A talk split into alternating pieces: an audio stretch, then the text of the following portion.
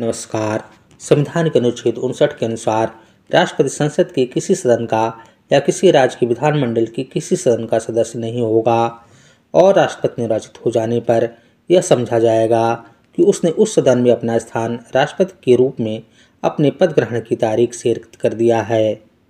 साथ ही राष्ट्रपति अन्य कोई लाभ का पद धारण नहीं करेगा।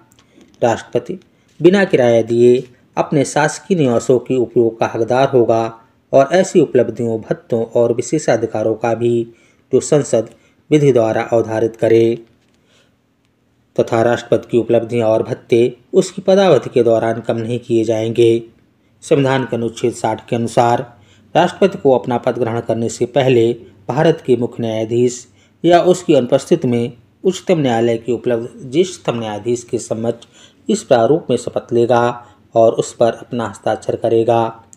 मैं अमुक ईश्वर की शपथ लेता हूँ या सत्यनिष्ठा से प्रतिज्ञान करता हूँ कि मैं श्रद्धापूर्वक भारत के राष्ट्रपति के पद का कार्यपालन करूँगा तथा अपनी पूरी योग्यता से संविधान और विधि का परिरक्षण, संरक्षण और प्रतिरक्षण करूँगा और मैं भारत की जनता की सेवा और कल्याण में निरत रहूँगा।